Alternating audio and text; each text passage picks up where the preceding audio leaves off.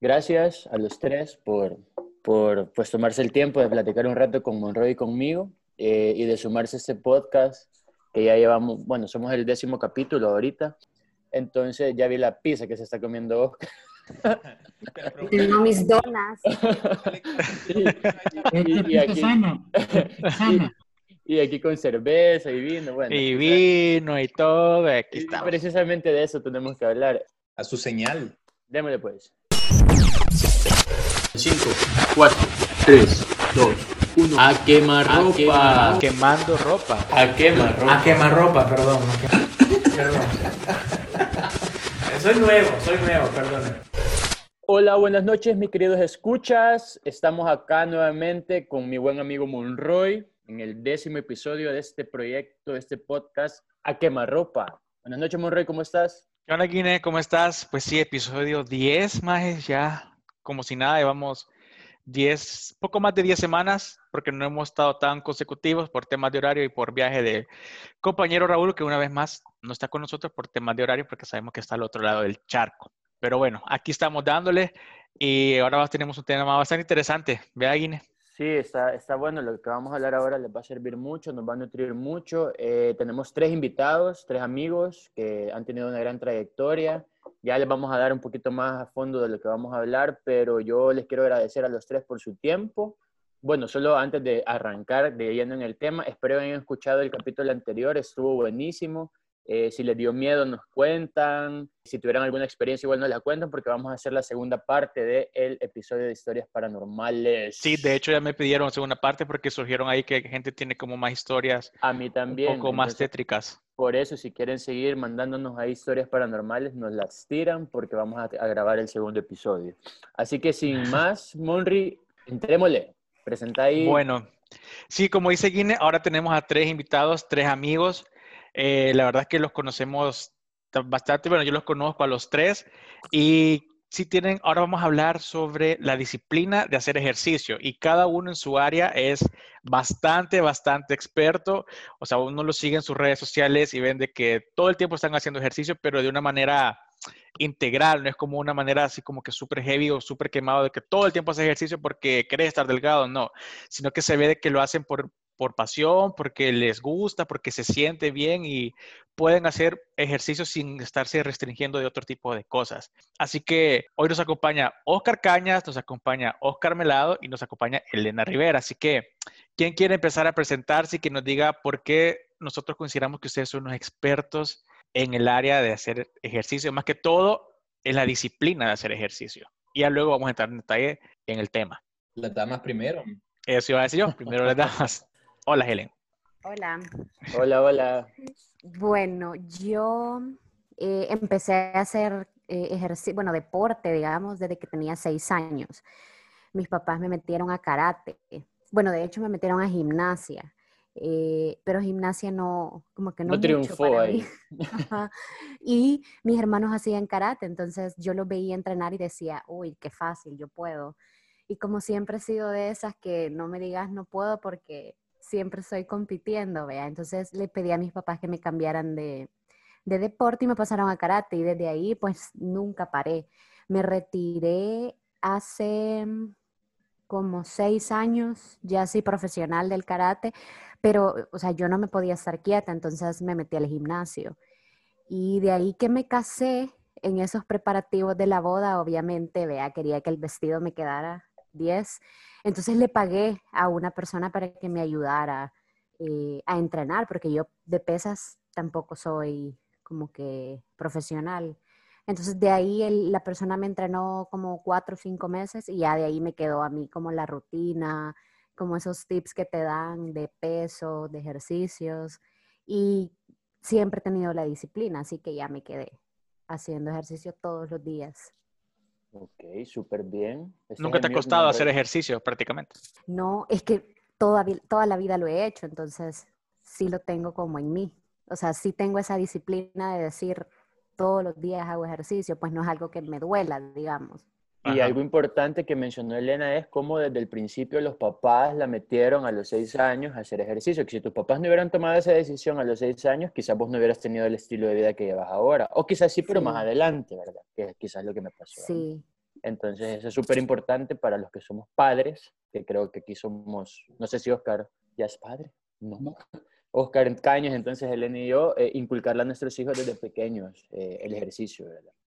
Bueno, súper Helen, karateca. Bienvenida, Elena. Gracias. Yo gracias por, por, invitarme nuevamente. Estoy súper feliz de acompañarlos. Tengo ahí la, la dicha y el gusto de, de, conocerlos a todos, tanto a Elena como a Oscar Melado y claro, a Monri y a Guine. Así que eh, me siento privilegiado en eso. Eh, ya un poco eh, los que escucharon los capítulos anteriores ya escucharon un poquito de mí, pero también desde chiquito hice gimnasia. De alguna forma soy como la segunda generación de este rollo del deporte.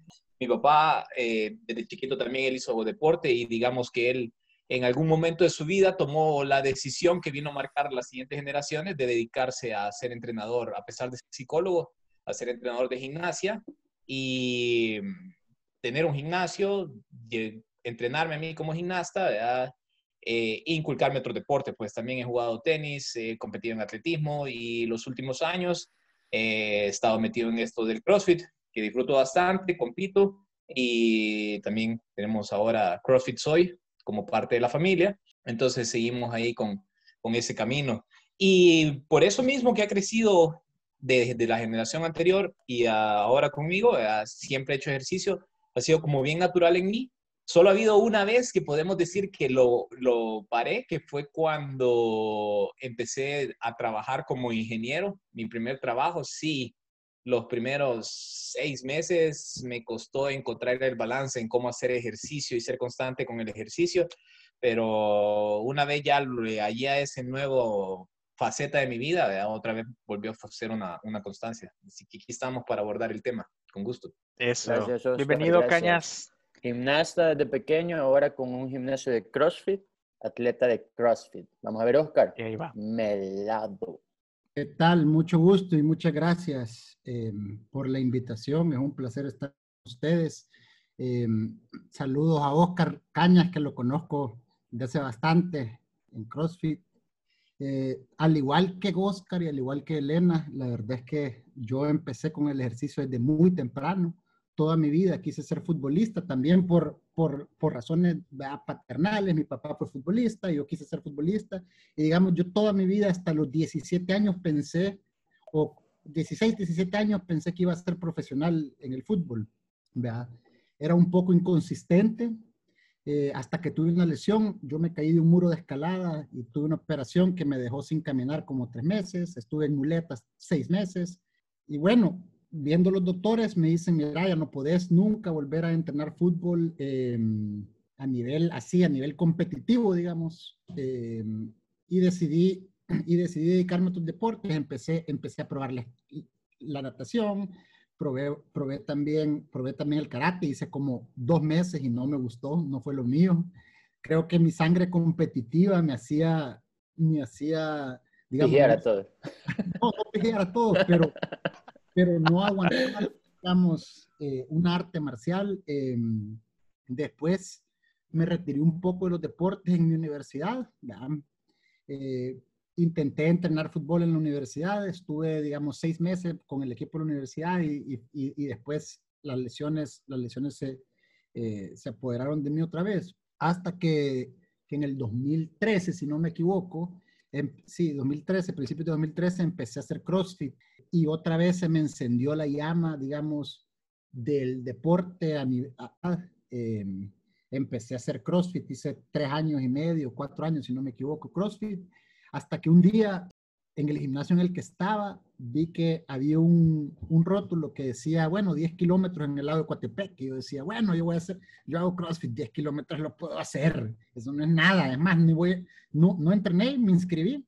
Me acuerdo que faltaban como 10 días el único entreno que hice fue quizás correr unos 500 metros o, remar como reman en CrossFit. Y dije, bueno, pero hago CrossFit, entonces eso todo lo puede. Y voy a hacer 10 kilómetros al lado de Coatepeque. Y fue un sufrimiento que, que caminé, caminé tres, ¿verdad?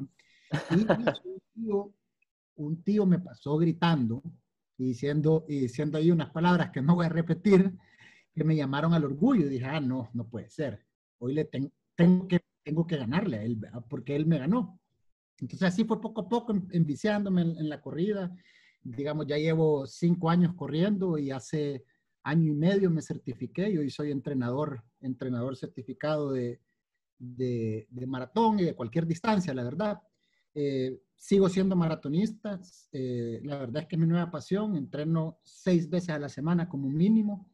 Eh, la verdad es que la disciplina, la disciplina lo es todo, ¿verdad? Al final no solo es el deporte y la, y la habilidad de soportar, digamos, las horas de entrenamiento, que estoy seguro Oscar Cañas y Elena lo hacen, eh, pero creo que quizás lo que nos diferencia eh, es la integralidad de todo, ¿verdad? Es en los hábitos, es en, el, incluir, digamos, horas de sueño, incluir buena alimentación, eso es lo que te va dando después, digamos, esa ventaja. Eh, así que sin más que agregar, es un placer estar con ustedes y cualquier pregunta y, vamos viendo ahí cualquier tema. Gracias, Oscar. Qué interesante. Dos cosas que, que agarro de tu, de tu, trayectoria. Uno fue tu lesión. ¿Cómo, cómo psicológicamente no, no perdés la, la, como la esperanza? Porque cuando te dijeron ya no puedes entrenar, cualquiera pudo haber dicho, ok, pues ya no hago nada. Pues. Yo no hago nada. Ajá y vos saliste, después nos contás un poco más cómo, cómo viviste esa experiencia de la lesión, pues porque prácticamente truncó tu, como tu sueño o tu, tu objetivo que era ser futbolista, ¿verdad? Eh, y, y, de ahí la parte de, de, de, que, bueno, sos maratonista, a mí en lo personal me apasiona porque a mí me llega a correr, pues me llega a correr, entonces ahí sí vamos a entrar en mucha plática. OM Coaching, decirle, ahí yo te decirle, OM Coaching. Empecé. Sí, OM Coaching. sí, no, de hecho, Oscar, o sea, Oscar, es coaching de... Sí, sí, sí, lo acabo de decir. Ajá, de, ajá entonces por si alguien no le quedó ahí bien claro. Bueno, de hecho eso va como de la mano ya con la primera pregunta que nosotros queremos saber, ¿cómo consideran ustedes que se construye la disciplina en sí, en el deporte o en la actividad física como tal? ¿Cómo la vas construyendo esa disciplina? Obviamente no es de la noche a la mañana, pues, pero algo te, te motiva o te dispara ese chip de ser disciplinado y ser activo físicamente. Mira, no te quiero cortar ahí, pero un dato curioso, ojalá no se vaya, no, no te pierda el impulso, ¿verdad? Cuando le estaba diciendo al Guine que le dije, mira, ¿y será que es Oscar Melado el que va a estar ahí en, en la plática? ¿Cómo lo conoces? Me dice. Y ahí le dije, ¿verdad? que caballo, yo me acuerdo en la primera competencia de CrossFit que estuve ahí en el enfrente del polideportivo sin haber entrenado, solo me fui a meter, ¿verdad? ahí lo vi, ahí vi que era de los, de los mejorcitos y después creo que fue el, el, el, Open, no sé si ese año lo hiciste, pero el punto es que lo vi en un par de competencias y yo le puse el ojo, ese es de los mejores, me encontré ese, tengo que competir. De repente, siguiente competencia desapareció como a los dos años lo vengo a ver, vea, corriendo ahí en Pittsburgh. ¿Y qué te has hecho? Le digo, ah, es que hoy ya me hice maratonista, me dijo. Entonces, después ya conocí la historia ahí del tío que lo, le, le cambió el rumbo de CrossFit por la maratón. Sí, me, me quitó el impulso de CrossFit. La verdad es que sí me acuerdo de esa competencia. Estuvo algo improvisada y la verdad es que veo, veo ahorita lo que ha llegado el CrossFit y, y la verdad es que cómo ha mejorado en el país. ¿Y ya no te dan ganas de volver? La verdad sí, eh, me dan ganas de volver, pero interfiere, digamos, no es tan compatible con, con lo que hago. Con tus objetivos. Ajá, con mis objetivos. Y aparte, eh, intenté ir y fue nada de lo que hacía antes, lo, lo, pude volver a hacer y dije, no, la verdad es que me quedo con la corrida un par de años más. A mí me da curiosidad porque prácticamente aquí estamos tres personas que hemos hecho CrossFit en algún momento de nuestras vidas y hablamos muy bien de ese deporte. ¿Cuál es tu, qué pensás del CrossFit, Elena? Yo nunca he hecho CrossFit. Yo sé, ajá, entonces, ¿qué, cuál, es, ¿cuál es, tu opinión? ¿Cuál es tu opinión? O sea, cuando me dice, bueno, Oscar me invitó eh, a su gimnasio y para mí, te soy sincera, no te puedo hablar mucho del CrossFit porque no sé, pero lo que he visto no me gusta.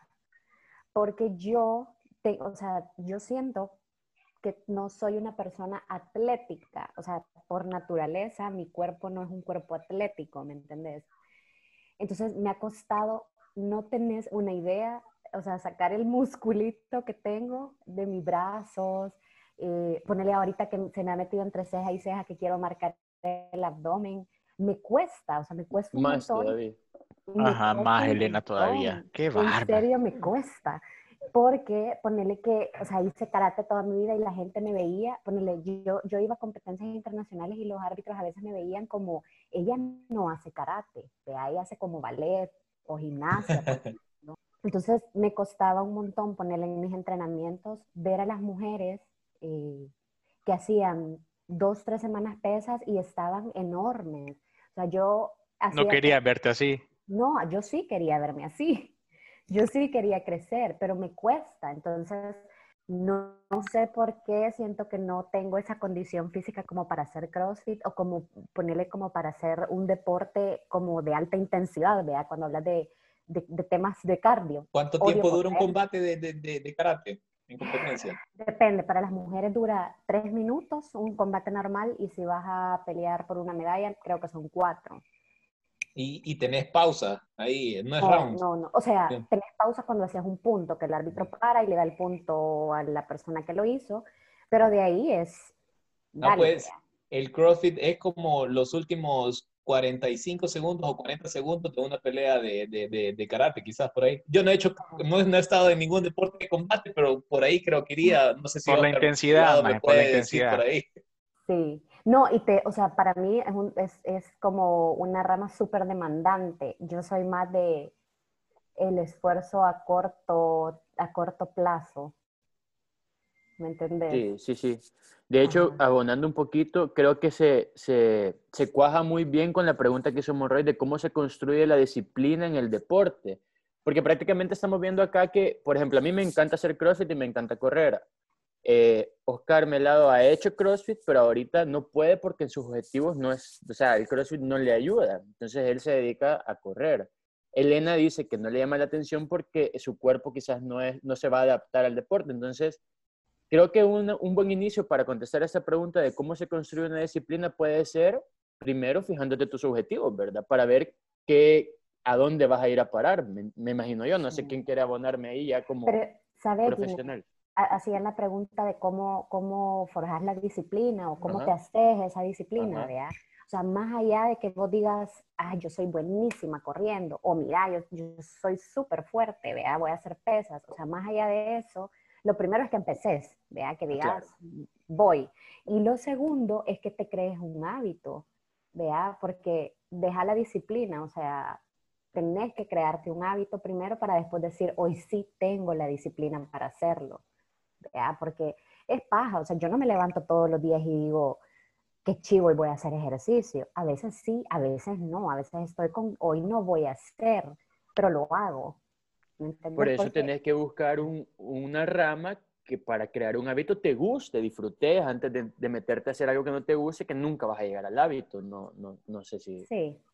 sí, no, de acuerdo, pero, o sea, ponele, yo creo que aquí los tres hemos pasado por varias ramas, digamos, eh, Oscar ha hecho gimnasia, este, el otro Oscar hizo también CrossFit, fútbol, etcétera. Yo hice gimnasia, hice karate, o sea, en mis épocas de colegio hacía atletismo también y llegué a, este, a las pesas y dije, de aquí soy, ¿vea? Entonces creo que... Costó también llegar a... Tenés que, imagínate a mis treinta y pico de años, o sea, nunca en mi vida había hecho pesa yo, nunca, nunca, nunca. O sea, yo llegué al gimnasio la primera vez, yo me acuerdo que puse un pie en el gimnasio, o sea, imagínate, yo siempre he hecho deporte, me temblaban las piernas, yo no sabía por dónde comenzar. Entonces creo que tenés que ir probando. Sí, piensan los Oscars. Yo abonando, digamos, al tema de, de, cómo se hace la disciplina, yo creo que sin conocer a Elena y conociendo, digamos, relativamente poco a Oscar, yo creo que todos tenemos un cierto tipo de, de competitividad innata en nosotros, eh, que eso al final lo que te hace es te empuja digamos, a, tener, a tomar una decisión, aun cuando no, no querés, ¿verdad? Al final, yo creo que la disciplina, o sea, lo que yo siento que es la disciplina, es hacer lo que tenés que hacer, aunque no tenés ganas. Y a mí te digo, 50% de los días me despierto, yo me despierto seis días a la semana a las 4 de la mañana, 50% de los días digo, ¿por qué estoy haciendo esto? Pero después me recuerdo todas las buenas que me trae y digo, ni modo, es que, es que es que los campeones o digamos, o la gente que le va bien, se forja precisamente en los días que no tenés ganas, ¿verdad? Entonces ahí es cuando tenés que decir, bueno, tomé esta decisión y vamos por todas. Eh, y creo que, que, eso es algo que, que, al final me lo impulsa, en mi caso, la competitividad, porque te soy un ejemplo, yo al principio cuando empecé a correr, si bien nunca fui, o sea, nunca fui, digamos, como súper principiante, pero porque ya corría bien, digamos, corrí relativamente bien desde, desde mis principios, precisamente por el background futbolístico el CrossFit. Eh, nunca empecé de cero, pero yo, yo me ponía una meta y decía, ok, la carrera, hago la carrera y me... Y, y ponete, llegaba al tiempo que quería en la carrera y después pasaba dos meses sin entreno fijo, sin entreno formal y yo regresaba después a entrenar a otra carrera y decía, puche, que es como empezar de cero. Y un día dije, ya me cansé de, esperar de, de, empezar de cero. ¿Y cuál es la única manera de no empezar de cero? Es nunca dejarlo ir. Continuidad. Continuidad. Entonces ahí dije, no, la verdad es que ahora voy a hacer una carrera, voy a descansar una semana y después, y después sigo. Así es mi papá, men, que solo la competencia lo motiva. ya, ha vivido el deporte desde como los 18 años, pero siempre solo la competencia lo motiva a entrenar. Eh, no, fíjate, yo, yo me puse, sin saber que este iba a ser como pregunta, ¿verdad? me puse a reflexionar un poco y, y, pensé que tal vez iba a ser solo el, el, el, único que empezó así y los tres tenemos como el mismo inicio, ¿verdad? En nuestro caso, los tres empezamos desde chiquitos el deporte y, hasta cierto punto por nuestros padres. Y así vemos ahorita nuestros 30 años, vea, cualquiera diría, ah, es que a ellos les sale fácil ser disciplinado porque lo han hecho toda su vida. Entonces yo dije, ¿cómo alguien que tal vez no tiene disciplina en el deporte, en actividad física, quiere hacerlo, digamos, cómo se podría traducir eso ahorita, ¿verdad? Y, a alguien que lo quiere empezar de cero, ¿verdad? Porque realmente la disciplina, así como la planteamos, se oye difícil, ¿verdad? Cuesta, cuesta tiempo, cuesta hábito. Entonces yo dije, bueno, a nosotros nos llevaron los padres, entonces creo que algo que puede abonar a, forjar la disciplina es eso, tener algún alero, alguien que te lleve, alguien con quien no, ya sea que, eh, que sea como también tu apoyo los días, como dice Oscar, que no quieres levantarte e ir, ¿verdad? Eh, te, escriba y te diga, hey, vamos, sí, hacer, hacer huevos. Y toda esa cuestión. Creo que es una, una, una buena herramienta para iniciar la, la, disciplina porque va bien asociada con la constancia. Entonces, para mantenerte en esa constancia. Y lo otro es, eh, cabal, ¿verdad? Encontrar algo que lo disfrutes para que los días difíciles sean menos difíciles porque siempre van a estar.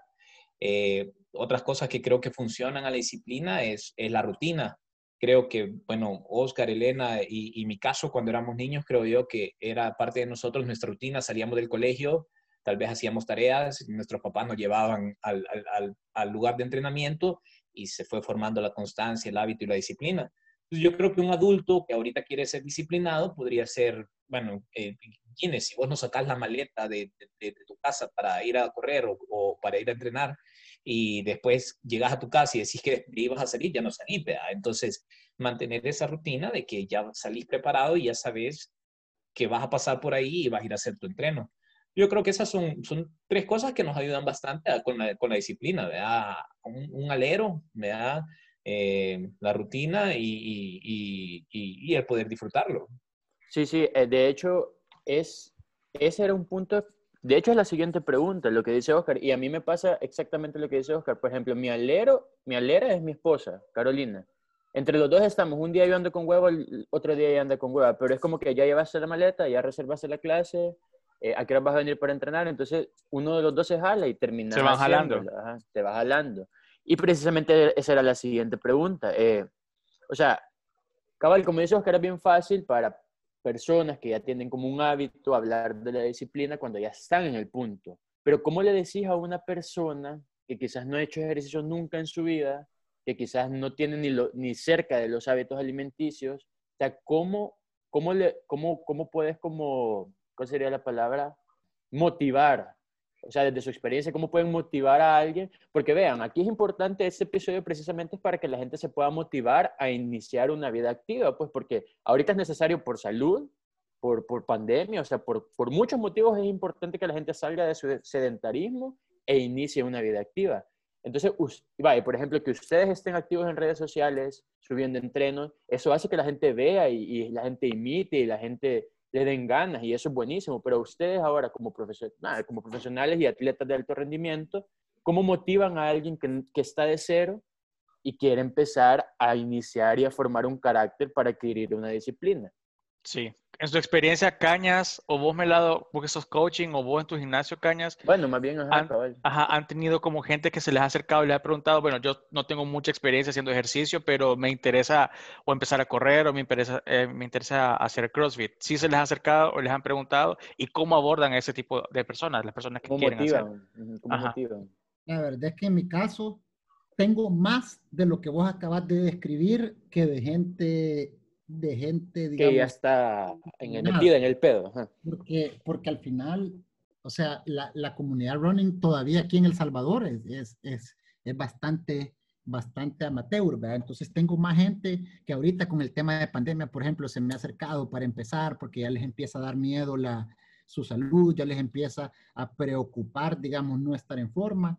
Eh, y yo lo que siempre les digo es, a mí, ni a mí me, ni a mí me parece fácil la disciplina. Eh, yo sí, por más que yo la tenga en, adentro de mí ya, digamos, metida, todos los días es una lucha.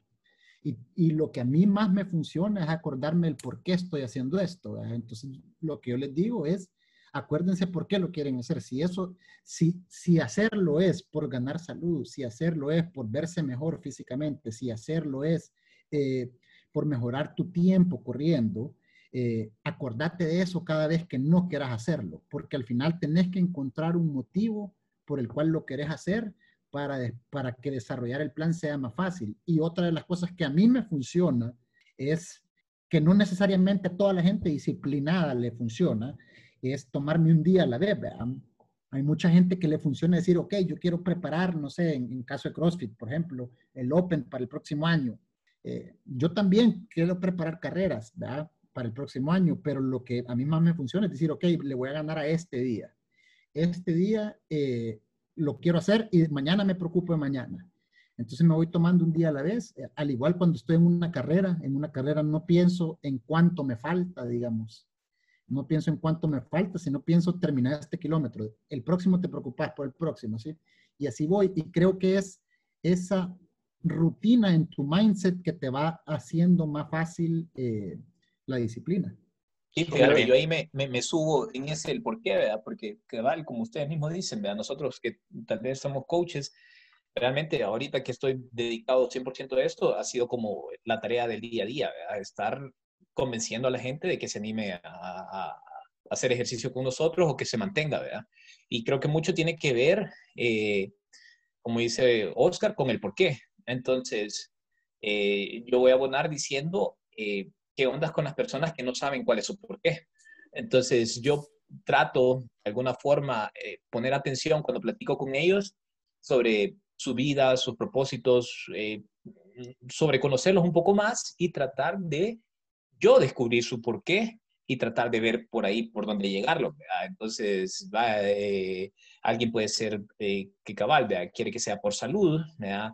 Eh, no sé, alguien puede ser que inconscientemente no sabe, ¿verdad? De que tal vez pasa ocho horas trabajando y se va a su casa y en su casa vive solo, ¿verdad?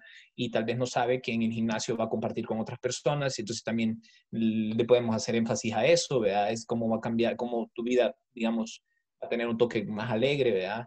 O, o lo otro, ¿verdad? Invitar a la gente, es como lo dice con Elena ahorita, ¿verdad? O sea, traté de ver cómo traducírselo a un idioma al que ella entendiera, pues, ¿verdad? O sea, es como CrossFit se parece a los últimos 45 minutos de un combate de, de karate, ¿verdad? Entonces... Por eso ya no me gustó. Puede ser, ¿verdad? Entonces, obvio, buscaría algo que le, que le quisiera que le gustara. que voy a ir a tu gimnasio, te lo prometo. a probar, a probar. En, enero volvemos a abrir, en enero volvemos a abrir. Entonces, eh, sí, entonces eso, buscar cómo traducírselos a su idioma y buscar cómo llegarles a, algo con lo que se sientan identificados. Fíjate que yo no, o sea, no vivo de esto, digamos, y no, no compito tampoco. Entonces, mi entreno no, antes sí te puedo decir, la última corridita que hacíamos, digamos, cuando hacíamos resistencia o como cuando hacíamos velocidad, sí decía yo, por los últimos 45 segundos del combate o por la última parte de mi kata, vea. Hoy no puedo decir eso porque realmente no compito, entonces es algo que no está como en mí, pero, pero sí te digo, o sea, yo pienso en, me quiero poner este pantalón y quiero que se me vea bien, quiero ir al mar y quiero sentirme segura de mí misma poniéndome el traje de baño que yo quiera. Y creo que todas las mujeres en algún momento sentimos eso, pues, o sea, somos vanidosas por naturaleza. Eh, y para mí sí es una parte de mi motivación, ponerle. Yo otra cosa que me motiva a mí, no sé si a todos, pero a mí me motiva un montón la ropa, de, pero la ropa de gimnasio. O sea, yo cuando me siento desmotivada me pongo mi mejor ropa de gimnasio porque digo, eso me motiva a hacer ejercicio. ¿me entendés? Cuando me levanto sintiéndome así como, pues, si no voy a al gimnasio porque me duele todo, me tomo una pastilla para el dolor. O sea, son cositas así como cositas chiquitas que te pueden ayudar y ponerle a la gente que, que no hace ejercicio y que dice, nunca voy a poder hacerlo. Pues yo llegué al gimnasio de cero, o sea, yo no sabía absolutamente nada.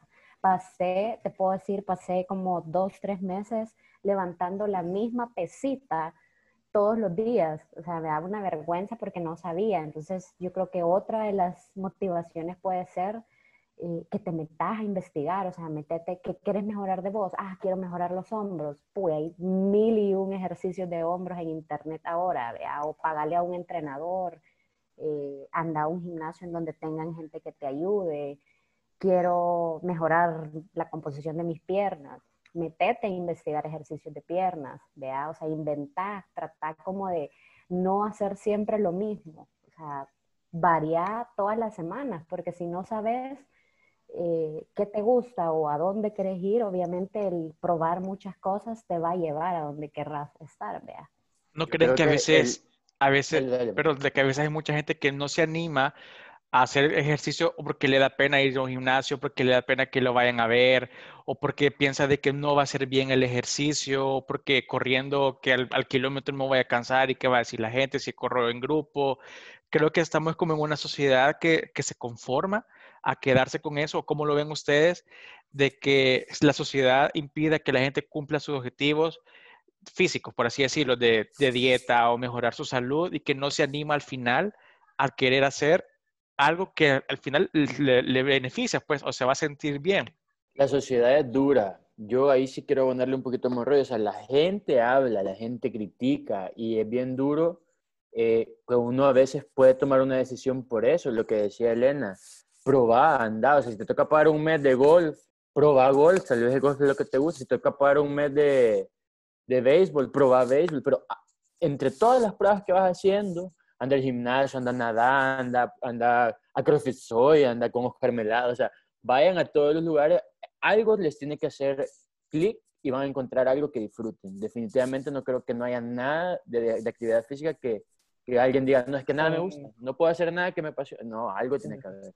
Y si no hay nada, cuando empeces a hacer cosas que en donde veas la diferencia de tu cuerpo, ahí te vas a enganchar. O sea, cuando empezás a ver vos de verdad cambios, decís, no, o sea, es, aquí no lo dejo, esto es lo mío. Sí. Y ya te quedas ahí. Y de hecho hay muchos, hay muchos lugares que puedes hacer una clase gratis, creo yo, como para saber si te gusta o no. No es como que tenés que pagar un mes o algo y ya te vas a enganchar y vas a amarrarte a algo que no te guste. Creo que muchos hacen eso. Casi todos, casi todos, la verdad, te dan ese chance. E inclusive ahorita están saliendo plataformas digitales que te permiten comprar una, ya sea una clase, en solo una clase, sin, o sea, tal vez, por ejemplo, CrossFit Toy tiene una membresía mensual, pero con una plataforma eh, a la que estamos afiliados, o puedes ir a esa, se llama Fitu, eh, y puedes con ellos, tenés como créditos y vos podés ahí un día hacer una clase de CrossFit en CrossFit Soy, otro día te puedes ir a Shanti Yoga, eh, otro día te puedes ir a, no sé, a una clase de baile. Eh, y también aquí, hay Aquí cobramos por espacios publicitarios, Oscar. ¿El de, el de Soy o el de, de los otros que se me fueron ahí? No, ese bien. Te pasan la cuenta al final. sí. Mira, con lo que dijiste la sociedad, muy cierto, pero eh, bueno, ahí, y, incluso por más que lo digamos, hay gente a la que no le va a hacer clic eso de que igual la gente siempre te va a criticar, ¿verdad? Yo me acuerdo ahorita de la imagen de que, de eh, llevando dos viejitos con el burro y el, y, el, señor subido en el burro y la viejita caminando. Uy, a qué desconsiderado el viejito que no deja, no sube a la viejita en el burro, ¿verdad? Eh, bueno, no, perdón, el viejito y, una muchacha, ¿verdad? Qué desconsiderado el viejito que no sube a la muchacha, ¿verdad? Se sube la muchacha, que es considerada la muchacha, que no sube el viejito, que ya está bien viejito, ¿verdad? Va el burro solo, vea, qué estúpidos los dos, que no, no se sube ni uno de los dos en el burro, ¿verdad? Entonces nunca quedas ¿verdad? contento con la gente, ¿verdad? Entonces, vos lo terminas haciendo por, por, por vos, ¿verdad? Pero yo creo que hay gente, como dice Melado, ¿verdad? Melado, los runners amateur, los runners todavía son, son algo amateurs. En sí, la actividad física aquí en el país sigue siendo algo amateur, ¿verdad? Entonces, yo creo que no hemos llegado aún a descubrir los beneficios de hacer ejercicio a largo plazo. ¿va? Digamos, eh, Ine, vos y, eh, Helen y yo estamos en nuestros 30, todavía no sentimos dificultad en jugar con nuestros hijos. Por ejemplo, eh, mi mamá tiene casi 65 años y todavía se tira al piso con mi hija y se para y la alcanza, sale corriendo detrás de ella y la alcanza antes de que llegue a la grada. ¿verdad? Y eso ha sido porque la actividad física se lo permite. Entonces, hay mucha gente que a lo largo de los años va a perder la capacidad de mover su cuerpo, de ser independientes y ha sido porque no, no, no hacen actividad física. Entonces, si hay una forma suave, sutil de transmitirle eso a la gente, también es una herramienta para que eso sea motivación para ser disciplinado y hacer actividad física y conversar. Ahora, importante es que no es que vas a hacer actividad física y tenés que ser de alto rendimiento, o sea, con lo mínimo basta por el momento, o sea, si estás de cero, o sea, por ejemplo, en el caso de Oscar, que, es entrenador de, para gente que corre, o sea, si vas y, quieres correr dos kilómetros o un kilómetro, 500 metros, está bien, creo yo, Oscar, o sea, eh, no es que porque vas a empezar tienes que llegar a ser el maratonista o el triatlón, no, pues para nada. Empezar con 500 metros y puedes pasar hasta dos meses con 500 metros y si, si dentro de tu capacidad está eso, está bien, ¿me entiendes? Sí, no, totalmente de acuerdo y, y con lo que planteaban de, del miedo al qué dirán, digamos, por ser principiante, yo creo que una de las cosas que hay que pensar que para ser experto, lo único el único, digamos, por lo único que, seguramente pasaste para ser experto es que pasaste por ser principiante. Es decir, cada un experto en el mundo fue una vez un principiante.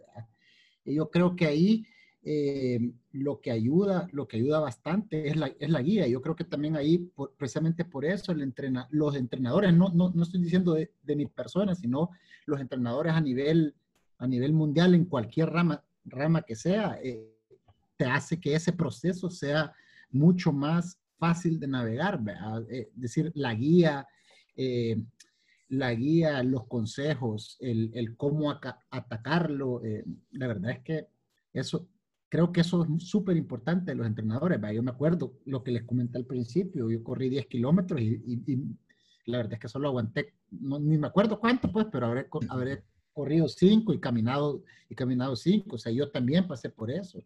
La verdad es que es parte del proceso de aprendizaje, parte de la curva. Si hubiera tenido un entrenador, probablemente no me pasa eso. Es lo que vos, a lo que vos comentabas, René, al final de los 500 metros. Yo al principio tengo mucha gente, por ejemplo, que las sesiones son de 30 minutos, eh, en los cuales corres nada más 10 minutos espaciados. Es, es, una especie de caminar un minuto, por, por ejemplo, caminar un minuto, correr un minuto, caminar un minuto, así la verdad es que lo peor que puedes hacer como entrenador en cualquier rama es quemar a tus alumnos en el primer mes.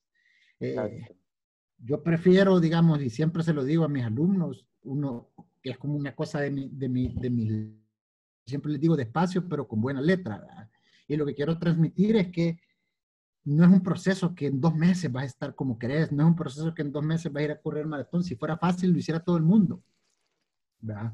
Eh, hay estadísticas de, a nivel mundial, menos del 2% de las personas corren una maratón, Entonces, entonces em, es un proceso que toma, toma, toma tiempo, pero, pero el premio es bien gratificante, la verdad. Mira, y aquí siento que vámonos como al extremo, no sé si en su experiencia, si ustedes han pasado por eso o conocen o, no sé, en el mundo del deporte, ¿cómo se distingue cuando esto ya se, se convierte como en una obsesión? ¿Cómo diferencias cuando ya la disciplina es una obsesión y si hay como una experiencia de sobreentrenamiento o se lesionan a causa de, como también hay que saber decir cuándo parar, vea, porque hay gente que alguien se puede obsesionar con que tengo que correr, tengo que correr, tengo que correr, tengo que correr, pero también tienes que tener, creo yo, un momento de, descanso, te recuperas y seguir, o cuando ya alguien se setea que está obsesionado con alguna deporte, cualquiera que sea, cualquier actividad física, creo que ya ese es el otro extremo, vea. ¿Y si ya les ha pasado? ¿A alguien le ha pasado? Sí, mira, eh, es- no sé con lo de obsesión, ¿verdad? Yo creo que ahí viene bastante de cerca lo de la, la guía, ¿verdad? Eh, de- ya que lo llevas como nivel extremo, digamos, a nivel de, de una práctica profesional, sí sucede, definitivamente sucede eso de que te quemas, eh, de que te sobreentrenas, realmente ese término existe, ¿verdad? Sobreentrenamiento y que lleva a que tu rendimiento físico sea todavía menor del, del- del que debería tener por entrenamiento. Y el cuidado que hay que tener es justamente la guía de tu entrenador, que tiene que saber sobre el, el descanso, la recuperación. Muchas veces la mayoría de los beneficios, digamos, digamos que el entrenamiento físico básicamente es destruir tu cuerpo y los beneficios los, los retomás cuando descansás, dormís y te alimentás. Entonces ahí se da la construcción y la sobrecompensación. Entonces eso es difícil para los entrenadores a veces saberlo y muchas veces tal vez las personas que inician como amateur y se apasionan tanto que después ellos mismos quieren ir haciéndolo solitos y hacen y pasan inconscientemente de estar entrenando tres veces a la semana, hacerlo cinco veces a la semana, hacerlo dos veces al día y van ellos solos, pueden caer en eso. De ahí yo creo que por ahí va.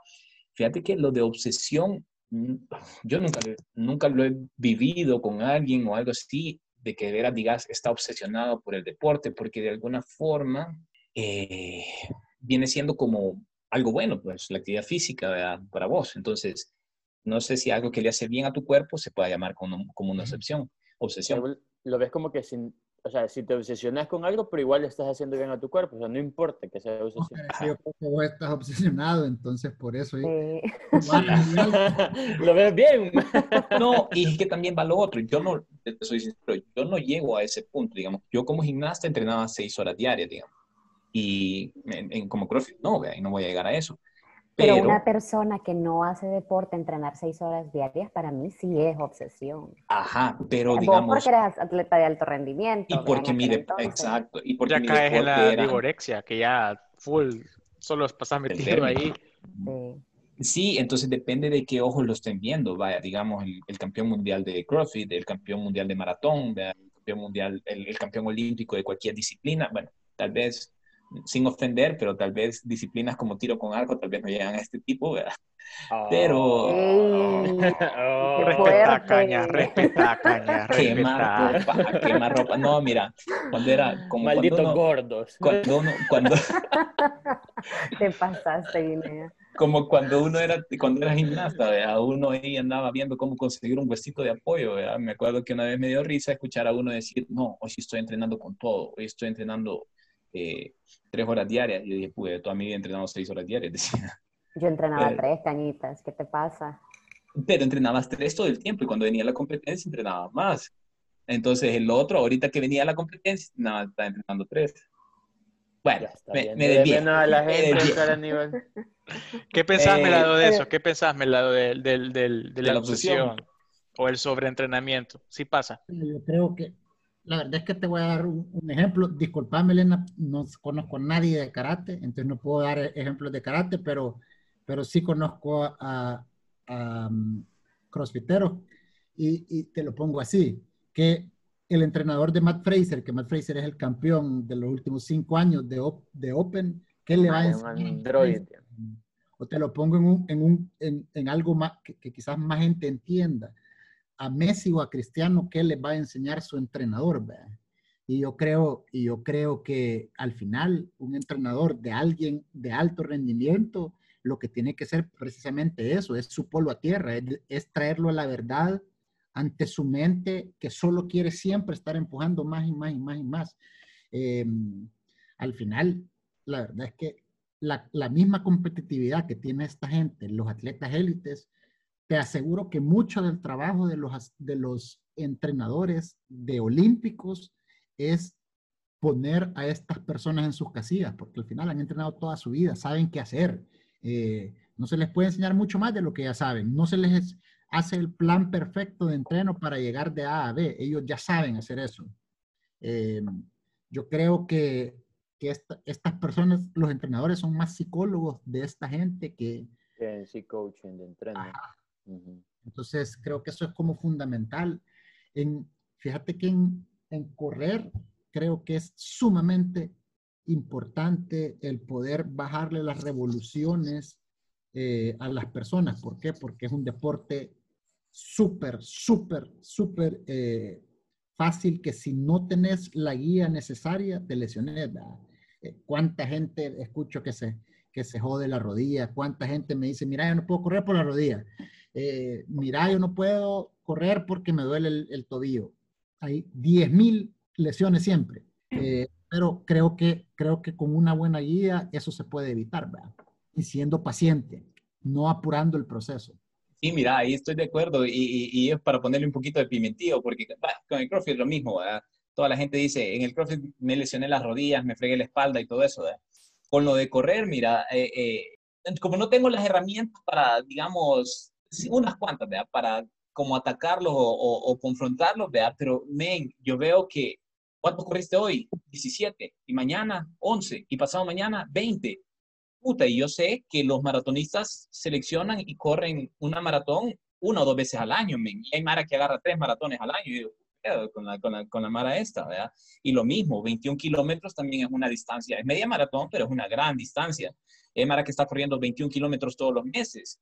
Yo digo, pues, si yo a los 7, 8 kilómetros ya no aguanto las rodillas, ¿en qué daño le están haciendo esto? ¿verdad? Y tiene que ver mucho con eso de la guía, pues, ¿verdad? Entonces, eh, tal vez la obsesión a veces tiene que ver con la falta de conocimiento. O sea que el coaching es importante, o sea, el coach es el que te, te tiene que mantener los pies sobre la tierra. yo creo que en toda disciplina, creo que en toda disciplina. Tengo una observación con eso, sí, totalmente de acuerdo que tu coach es como tu psicólogo, vea, y que te tiene que mantener los pies en la tierra, pero más allá de eso también tenés que aprender a conocer tu cuerpo. Obviamente no lo vas a hacer de la noche a la mañana, pero... Vos entrenas sola, vea, Elena. Yo entreno sola. ahí está, ahí está. siempre me ha gustado entrenar sola, o sea, yo soy entreno mejor sola que acompañada. Detesto tener a alguien conmigo porque siempre he tenido poquito tiempo para entrenar, entonces es como no me hables porque estoy ocupada. ¿Pero alguien como compañero o alguien como coach? Eh, alguien que te esté diciendo algo. Fíjate que sí, la, la vez que le pagué a ese entrenador y te digo, me sirvió un montón, o sea, yo estaba haciendo un montón de cosas mal, me corrigió posturas, me corrigió la cantidad de repeticiones que tenía que hacer, los ejercicios que eran para unos músculos que yo pensaba que estaba trabajando y nada que ver. Sí siento que es súper importante un entrenador y como dicen es tu psicólogo, al final se vuelve tu amigo, ¿vea? pero más allá de eso tenés que aprender a conocer tu cuerpo y te digo porque yo eh, tuve a la Cami, ¿vea? tenía 25 años cuando tuve a la Cami y estaba en mi época de, de, de competencia, ¿vea? de karate entonces yo estaba tan obsesionada con tener a mi hija y regresar rápido, vea que yo decía, soy atleta de alto rendimiento, no importa que haya pasado un parto. Entonces yo empecé a los tres meses a entrenar otra vez y empecé, mi mente pensaba que mi cuerpo no le había pasado nada, vea, me terminé reventando los ligamentos cruzados del de Ahí está la obsesión y ustedes dicen que no. La Elena es un vivo ejemplo. La Elena es... Sí, ahí está. Te digo, o sea, pasé año y medio con esta lesión que al día de hoy todavía tengo achaques, ¿vea? Y, y que para mí sí existe una obsesión, por lo menos a mí me pasó, ¿me entendés? Y creo que es, este tema de, de, las mujeres en deporte y teniendo hijos es bien común. O sea, una mujer después de tener a su hijo siente la necesidad de volver a como estaba antes. Y, claro, la mujer es más vanidosa. Pues sí. Depende de los objetivos que persigas también. Ajá, cabal. Sí, Ahora, ¿cómo, cómo, espérame, Oscar, antes de, ¿cómo manejó tu coach, Elena, esa situación? O sea, tu coach te permitió que entrenaras a, a, esa intensidad después de, o lo hiciste vos sola por tu propia decisión? Es que te voy a decir un dato bien interesante, que el coach era el papá de mi hija. Ah. Entonces, eh, o sea, mi entrenador era mi pareja, ¿me entendés? Entonces, prácticamente creo que él sentía la confianza de presionarme eh, y yo también sentía como la confianza de decirle, no, no, yo puedo, vea nunca, nunca tuvimos ese límite de verdad de ser entrenador eh, atleta. Entonces sí crees que hizo falta un coach que te dijera ciertas cositas que fallaron, pues. pero, ¿sabes? Te digo, lo que dice Cañas es cierto. En el país no tenemos una cultura de deporte y por lo tanto nos hacen falta muchos profesionales del deporte. Y una de las ramas en las que estamos fallando es el tema de mujeres en el deporte siendo madres. Porque es algo nuevo inclusive a nivel mundial. Yo que vengo de la gimnasia, que es donde más lo veo, realmente, o sea, la media de las mujeres gimnastas que compiten en campeonatos mundiales anda entre los 10, y eso que ahorita ha subido, anda como en los 18, 22 años. Pues. Pero sí ya hay unas cuantas que después de ser hijos han regresado a alto rendimiento, ¿verdad? Entonces, eh, es un gran aprendizaje. El CrossFit es un deporte nuevo, digamos, mía, empezó en el 2007. Ahorita hay unas cuantas que después de tener hijos están regresando a la parte competitiva del CrossFit. Entonces también es, es como aprendizaje. Yo te soy sincero, yo, claro, tengo años en el deporte, pero hasta recientemente me he dedicado de, de, lleno a esto. Y esta parte del tema de cómo llevar el embarazo a una mujer eh, y después de regresar ha sido un aprendizaje reciente con, con, con mi esposa, que nuestra hija tiene eh, un año, cuatro meses, eh, con un par de alumnas que hemos tenido en el gimnasio que estaba antes, ahorita en CrossFit Soy, y que también tengo la herramienta, eh, tengo la cercanía de memoria que mi tía es ginecóloga, entonces de alguna forma puedo complementar la información y todo eso, y ahí vamos, pues, pero sí es algo totalmente nuevo y que hace falta, digamos, tener más conocimiento al respecto. De hecho, me parece súper interesante que toquen el tema de que las mujeres después del embarazo o durante el embarazo, ¿cómo es en la corrida, eh, Oscar? Mira, la verdad... Imagino que has tenido eh, mujeres embarazadas o, o, post embarazo que han querido entrenar. Post embarazo, no. Em, te comento, como, como, la verdad es que yo no tengo, digamos, background médico. Eh, de hecho, tampoco ni siquiera fisioterapeuta ni nada así. Eh, entonces yo sí, lo que les pido y lo que, digamos, en el primer contacto que tengo con mis alumnos es si tienen alguna implicación médica eh, que, les, que les, no les permita efectuar la actividad, ¿verdad? Eh, yo sí, todas, o sea, digamos, todos los, las sesiones o, o, o, todos los nuevos ingresos, siempre tengo que validar que médicamente estén aptos para correr, ¿verdad? Ya sea por ya sea por, por un evento posparto, por una lesión o por las rodillas, como dice Cañas, que yo creo que si tuviera guía no, no le pasara eso. Eh, Vaya Cañas, ahí te salió la oportunidad, ¿eh? Vaya, ahí estás. Pero que te coaché, que te coaché, que te coaché. Ah, no, sí, sí, definitivamente. Yo sé que me falta. Digamos, yo no me salto la parte médica y no quiero eh, fungir, digamos, como médico. Entonces, toda esa, toda esa parte se la dejo, digamos, a un especialista eh, y la verdad es que así, así lo manejo. Apuntamos. Sí, fíjate que ese, ese, es importante para otro capítulo, fíjate, podría ser, porque sí, zapatero a tu zapato. Y eso falta bastante en el deporte aquí en el país. Yo sí soy de eso, pues, o sea, sí, sé un poquito de nutrición, pero nunca le voy a dar yo una, una dieta. dieta a alguien, pues, vea, sea un poquito cabal de de, movilidad, de articulación, de lesiones y todo eso, pero no, o sea, nada más ahorita ahí Cabal tenía una alumna que nos venimos a dar cuenta ahorita que estaba haciendo con nosotros, ¿verdad? había tenido un accidente hace años, la cantidad de estrés que maneja, ¿verdad? entonces llegaba al punto que se le ponía caliente el hombro y todo eso, ¿verdad? ella fue donde un ortopeda, yo le dije, mira, haceme el favor de verte con tal fisioterapista para ver, vea ya más a detalle qué es, ¿verdad? entonces, o sea, yo podía inferir un par de cosas, pues, pero zapatero tu zapato, ¿eh? Ok, perfecto. No, de hecho me parece muy profesional de parte de los tres, o sea, darle información que conocen nada más, ¿verdad? Y no dar más de lo que, de lo que se puede informar. Ahora, a los tres, ¿qué beneficios? O sea, ¿qué de bueno? O sea, sé que son muchas cosas buenas, pues, pero que la gente escuche qué es lo bueno que trae este, este estilo de vida para ustedes, pues así, como personalmente a mí me quita el estrés, paso más relajado el día, o sea, ¿qué? ¿Qué es lo...? lo... empezar? Si alguien ah. quiere... Sí, claro. Fíjate que, que a mí, a mí, o sea, yo de verdad, yo siento que es una necesidad para mí, porque, o sea, mi trabajo es súper estresante, aparte la niña, ahorita con eso de, la, de, los cierres y que el colegio aquí en la casa. El colegio en la casa. Yo de verdad, Guine, creo que si no hubiera sido por el ejercicio, estuviera en mi cama postrada ahorita, porque me, me quita el estrés como no tenés una idea. Y cuando Oscar estaba contando de su alumna, o sea, yo vivo con un dolor aquí y me trago, o sea, yo generalmente cada cierto tiempo voy a que me enderecen, vea. Este, pero es, este, puro estrés, se me cae el pelo del estrés y el ejercicio me ha ayudado a eso, o sea, estoy mucho mejor de salud, ¿vea? de mis achaques de estrés. Eh, aparte de que te sentís mejor con vos mismo, o sea, el verte y sentir que estás mejorando es como motivación. Eh, tu, tu, ánimo en el día después de hacer ejercicio es totalmente te cambia, eso sí te cambia. A que no hagas nada, ¿me entendés? O sea, botás toda la mala vibra en el ejercicio. Bueno, y no es porque Marta, Elena, pero bueno, vos también ya tenías en la universidad, se te torció la cara un tiempo por el estrés, ¿verdad? Entonces, yo, soy, yo soy de cierto, ¿verdad? No me acordaba, no me acordaba, es cierto. Que tal vez alguien se pueda sentir identificado con eso, que el trabajo le persa la cara y como el, deporte es el escape. A mí el estrés se me, se me, o sea, se me proyecta de una forma tan yuca, te juro, o sea, me han pasado, o sea, me dio derrame facial del estrés eh, se me cae el pelo cuando estoy muy estresada, eh, me dan infecciones en la garganta, o sea, soy un trapo. Te a la gel en pelona con la mitad de la cara. Es que estoy estresada. es que estresada. de estrés nuevo. Sí. Así que el, el, ejercicio es mi medicina para eso.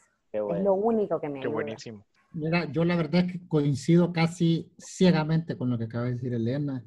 Eh, yo le pongo ejemplo de lo que me pasa. Yo no estoy casado, pero tengo novia siempre me dice, el, si, por, ejemplo, hoy, hoy no entrené porque me tocaba descanso, ese mismo día me dice, vea que hoy no entrenaste, porque ando mucho más irritable, ando mucho más con los pelos de punta. Yo creo que, yo creo que para mí el entreno es, digamos, un antiestrés natural y la verdad es que el mejor antiestrés natural que, que, la verdad es que, que hago, es lo que más me ayuda. Eh, aparte, querás o no, vos traducís toda la constancia, disciplina y la consistencia a todos los ámbitos de tu vida. Eh, para correr una maratón tenés que tener un plan de cuatro meses, tenés que ejecutar el plan de cierta manera. Eso al final, se por lo menos yo que tengo también un trabajo, eh, eso se me traduce en el trabajo, cómo acatar la resiliencia que te da, el saber aguantar los golpes, el saber decir cuándo tengo que parar ahorita, darme eh, aire y volver a empezar. Yo creo que todas estas cosas se me, han traducido no solo al, trabajo, digamos, eh, no solo en la corrida, sino en, las amistades personales. Y yo creo que al final eh, algo súper bueno es que la gente que hace ejercicio es gente que aporta más a tu vida. Entonces, poco a poco te empezás a llenar de gente con más valores, poco a poco te alejas de malas influencias, poco a poco empezás con gente que en realidad es gente a la que me quiero pegar, que es gente que hace, que hace más de lo que a mí me hace feliz. Entonces yo creo que eso. Creo que es lo mismo que decíamos de rodearte de las personas que te impulsen a tus objetivos, ¿verdad? O sea, claro. al principio, rodearte de las personas que estén, que estén remando en tu mismo barco, sin, sin dejar de lado, pues, que el hecho de que alguien no haga ejercicio no es que sea una mala persona, pues solo aclarando eso. Ajá. Fíjate que yo me quería ir por ese mismo lado de Oscar, ¿verdad? Eh, totalmente de acuerdo con, con, la válvula de escape al estrés y a todo ese tipo de, cosas saludables, pero sí quería irme por ese lado, de ahí se, se, me adelantó y voy a tratar de profundizar en eso, que es justo que se traduce a otros ámbitos de tu vida. Eh, bueno, tengo el gusto de, de, conocer a, a, a, todos los que están aquí, a Helen, eh, sabe, yo sé, digamos, su desempeño profesional que está teniendo ahorita en su empresa. Monroy me podría decir lo mismo de Oscar, que trabajan en la misma empresa. Entonces, realmente, sí, eso se te traduce a tu vida. Entonces, eh, creo que eso es importante para los que nos escuchan, para pensarlo como en sus hijos, ¿verdad? Porque si lo traes desde chiquito eh, y, y empieza a identificar y a tener el hábito del ejercicio y los valores que te dan de, de que fallas, te levantás, volvés a intentar, superás, eh, olvidas unas cosas, te toca reaprender. Y todo ese círculo que se vive en el proceso de entrenar y de aprender una actividad física eh, se va a traducir en el colegio, se va a traducir en la universidad, se va a traducir en el trabajo, se va a traducir en las relaciones con las demás personas, vea, aprendes a elegir tus batallas, aprendes a decir, eh, a, valorar a, a las otras personas por, por, por lo que son, de, a, competir de, sin aplastar al otro, todo ese tipo de cosas. Yo creo que también es importante para los que todavía hasta estas alturas vamos a empezar a hacer ejercicio, tal vez no se va a volver algo tan impregnado como lo tenemos nosotros, pero definitivamente eh, el hecho de tener la disciplina de levantarse a una hora, dormirse a una hora o, ir al gimnasio a una hora va a hacer que te organices en otras cosas, pues vea, tal vez con tu familia y a la larga pues eh, se, se, va a ir se va a reflejar un poquito en alguno de los otros ámbitos de tu vida. Entonces yo creo que ese es un gran valor de la disciplina deportiva. Me parece súper bien. De hecho, yo creo que hay que dejar claro también de que el hecho que, te, que seas disciplinado con hacer ejercicio no significa que estés peleado con la idea de que la vas a pasar bien, de que no puedas ir a celebrar con tus amigos algún logro o alguna fiesta o a comer o algo. Eso no tiene absolutamente nada que ver, porque no es que dejes de hacer ese tipo de cosas que a lo mejor otras personas que no estén tan disciplinadas con el ejercicio hacen. Entonces, y no tiene nada que ver. Y eso me lleva a la Siguiente y quizás última, porque ya llevamos bastantito. No vamos a hablar de nutrición, porque no hay ni un profesional en nutrición, pero sí quiero saber su opinión en cuanto a objetivos, cuánto la alimentación influye mucho en los objetivos que cada uno tiene, en porcentaje, digamos. Hay gente que dice 20% ejercicio, 80% dieta. Eh, otros dicen, no, yo solo hago ejercicio porque me gusta comer tranquilo todo lo que quiero y echarme mis cervezas y, ya, pues, o sea, tampoco soy atleta de rendimiento. Entonces, ¿Cómo influye la nutrición en, en, su, en su rendimiento y en sus objetivos? Uy, para mí sí es 80-20. Para mí. Es que te digo, para, o sea, siento que yo amo comer. en mi otra vida creo que fui gordita, le digo a mi esposo, porque en serio, yo como un montón, pero más allá de que me guste comer, es mi, es mi gasolina para de verdad hacer ejercicio. Yo si, yo si yo no desayuno y sé que tengo que ir al gimnasio a las 6 de la mañana, ponerle, así sea muy temprano para desayunar, yo tengo que comer algo porque yo sé que voy a llegar al gimnasio y me voy a llegar a sentar porque no, no, no rindo, ¿me entendés? Entonces, aparte de que te tenés que ir conociendo, como te decía, o sea, yo sé qué es lo que me funciona a mí, pero para mí la dieta es 80% de los resultados. Okay. Pero también sabe que comer, ¿verdad? Porque no es que lo mismo que desayunes lo que voy a desayunar ahorita o que me zampe cuatro pupusas de desayuno y que después voy a hacer ejercicio y no me va a servir de nada. Y o tenés como que equilibrar también. Y que tus objetivos son, o sea, probablemente, no voy a hablar por Oscar, pero ponerle, por alguien que corre, quizás tener el cuerpo así como rayado no es el objetivo, entonces tal vez ahí quizás no sea el 80-20, pues entonces ahí depende del objetivo. En tus objetivos 80% es la dieta. Pero tampoco estoy peleada con un fin de semana comerme una pizza entera, ¿me entendés? O salir a tomar. ¿Qué lo haces? Yo he lo hago. o, salir a tomarme algo con mis amigas, ¿me entiendes? O sea, tampoco estoy peleada con eso. Ok.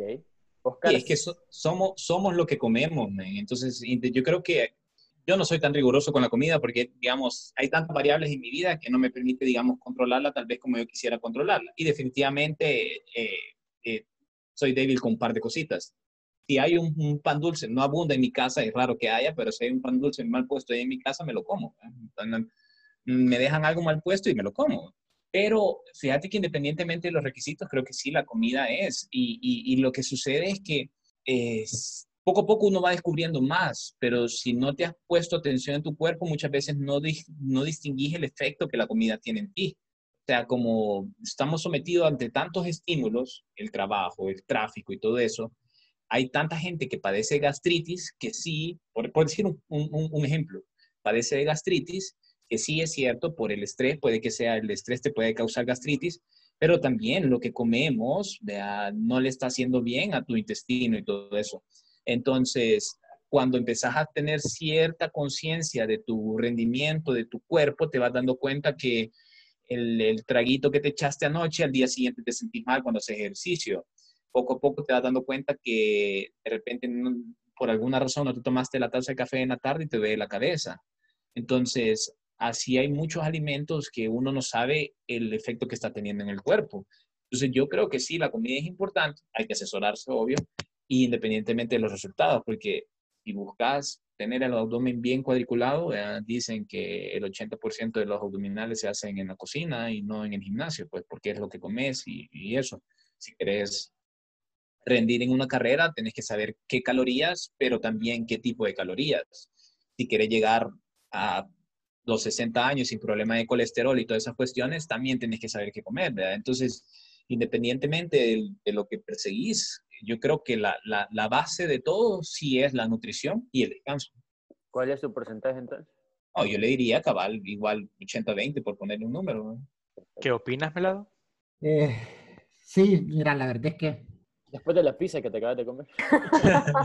no lo vi tan seguro. Y- y Pero es que no significa que no puedas comer ese tipo de cosas, o sea, no Sí, significa oye, que no sí, puedas comer eso. No, no, no, pero contrariamente a lo que ustedes vieron, que solo vieron una pizza por ahí, era pizza hecha por mí, pizza súper saludable y Ajá, correcto. me permite la dieta, la verdad. Eh, mira, como, tal, como dice Oscar y Elena, la verdad es que la nutrición, no somos nadie sin la nutrición. Más, más si, tu, si tu objetivo es performance y depende que, como, como decían, depende cuál, aquella más performance. Si tu, si tu performance es verte bien, no hay chance que no lo hagas sin nutrición. Y digamos, si tu performance es verte bien, en 80, yo me atrevería, atrevería a decir 90%, la verdad, más de 90%. Te soy, y, y te cuento lo que me acaba de pasar en cuarentena. Yo sí, y ahí sí me da culpa, yo detesto comer bien. Lo hago, pero lo detesto. A mí no me gustan las verduras, no me gusta nada sano. A mí me gusta todo, todo lo malo. Eh, y ahí no hay nada que pueda hacer. Pero, por ejemplo, yo corro bastante, bastante semanalmente y regulé mi comida durante cuatro o cinco semanas y literalmente rayé mi cuerpo, solo con cuatro semanas, ¿verdad? Por hacer, hacer un cambio, eh, digamos, mínimo. Pero ¿qué busco yo como corredor? Yo no busco rayar mi cuerpo, eso, eso, eso, digamos, no es mi objetivo. Yo busco un mejor tiempo y, y acuérdate que la velocidad es un producto, o sea, vos llevas tu cuerpo de distancia A distancia B, por ende, si tu cuerpo es más liviano, puedes llegar más rápido y se te cansa menos. Yo eso es lo que busco. Eh, te, te, soy honesto, eh, no siempre estoy a dieta. Eh, no siempre estoy a dieta cuando estoy, y, y, no, y no le llamo dieta porque yo no me restringo, la verdad, no me restringo mucho, pues para poder correr, digamos, tanto, necesitas muchos carbohidratos, que es a lo que la gente le tiene pavor, ¿verdad? Eh, yo como muchísimos carbohidratos al día porque esa es la gasolina al final, ¿verdad? Eh, y en cuestión de performance, aún, aún no teniendo como objetivo tu cuerpo, no, yo no veo que alguien pueda hacer una maratón, por ejemplo, sin, sin buena comida. ¿Por qué? Porque aún en maratón son al menos, o sea, digamos tu nivel, vea, pero pueden ser cuatro horas, por ejemplo, algo, cuatro horas 15, creo que es el promedio a nivel mundial de las maratones. Eh, no puedes hacer cuatro horas 15 a tu 85% de, de, de, tu cuerpo sin, sin comer carbohidratos o calorías, ¿verdad? Entonces, vos tenés que irte hidratando de una manera eh, sana, diga, o sea, o de una manera controlada para poder rendir tal y como lo que es. Que hay gente que lo hace sin nutrición, hay gente, pero quizás si se hubieran nutrido bien, hubieran hecho mucho mejor tiempo. Eh, y yo creo que sí, al final 70%, si me pudieras decir algo, la verdad es que ahí sí el deporte que yo hago me permite un poco más de, de flexibilidad. ¿verdad? Sí, es por lo que vos decís, tus objetivos son diferentes, pues, y, por eso es diferente la nutrición. Súper. No sé, Monri, querías, quisieras agregar algo más, porque a mí me ha parecido súper interesante la plática. Súper interesante. Los tres he aprendido un montón. Los evangelizamos a los dos a hacer ejercicio. Sí, sí, sí, total. No, sí no, lo no hacemos, tan, pero no, no así, tienen no que tan decidir clavados. quién va a ser su coach, si Oscar 1 o Oscar 2. o la disciplina, si CrossFit, correr o eh, bodybuilding. A mí en lo personal me llega a correr más que CrossFit, pero hago me más gusta más el cardio que hago más. Sí, totalmente. Con el Guine fuimos a conocerme en, en, en el, el, cabal, el, el, y fuimos a hacer la clase de pruebas juntos al 1389 y al, el, y al, al CF al 503 cuando andábamos viendo por dónde, cómo empezábamos en esta onda. Sí, sí. Cuando quedaba en la feria. Eh, no, no, ah, no, no, fuimos no. ya cuando estaba ahí en, en frente del... Antiguo. Eh, en antiguo, cabal, ahí. ahí. 389 en la feria, que antes se llamaba Black Box. Exacto. No, nosotros antiguo y después a Calpataru con el 503, ¿te acordás? Uh -huh. Sí, ya tenemos, ya tenemos ya son casi seis años, bro. Sí, un par de añitos. A mí no se me nota, pues, pero ahí he estado. pero ahí he estado. No, pero bueno, la verdad es que hemos tenido, Guine, un capítulo bastante interesante, bastante. Y de hecho Súper creo que esta es como la segunda parte del primero que tuvimos, que era como la vida no tan sedentaria que lo tuvimos con la Idine, que fue el capítulo dos o tres, no me acuerdo. Tres Tres. creo que fue, vea. Tres. Entonces, que también pueden escucharlo, que es bastante interesante y nos da unos tips bastante buenos, porque estamos en pleno apogeo de la, de la pandemia Pandemia. cuando, cuando lo hicimos. Entonces, y creo que sí, es bastante bueno. Gracias a ustedes que han estado acá. La verdad que ha sido unos tips bastante buenos. Independientemente de los objetivos que la gente persiga, al- el hacer ejercicio siempre te va a caer bien. Siempre te va a caer bien. Entonces, gracias Melado, gracias Cañas, gracias Elena, porque le, le hemos pasado una muy buena Gracias a los plática. tres.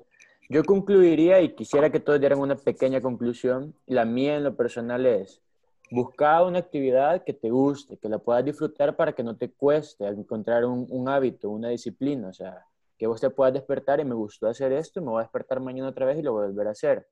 Y rodeate de personas que estén remando tu mismo, a la misma dirección tu barco. O sea, gente que quiera estar en, en el estilo de vida que vos querés porque te jala. O sea, te dice, hey, más mañana vamos a entrenar, más ayer no viniste, ¿qué pasó?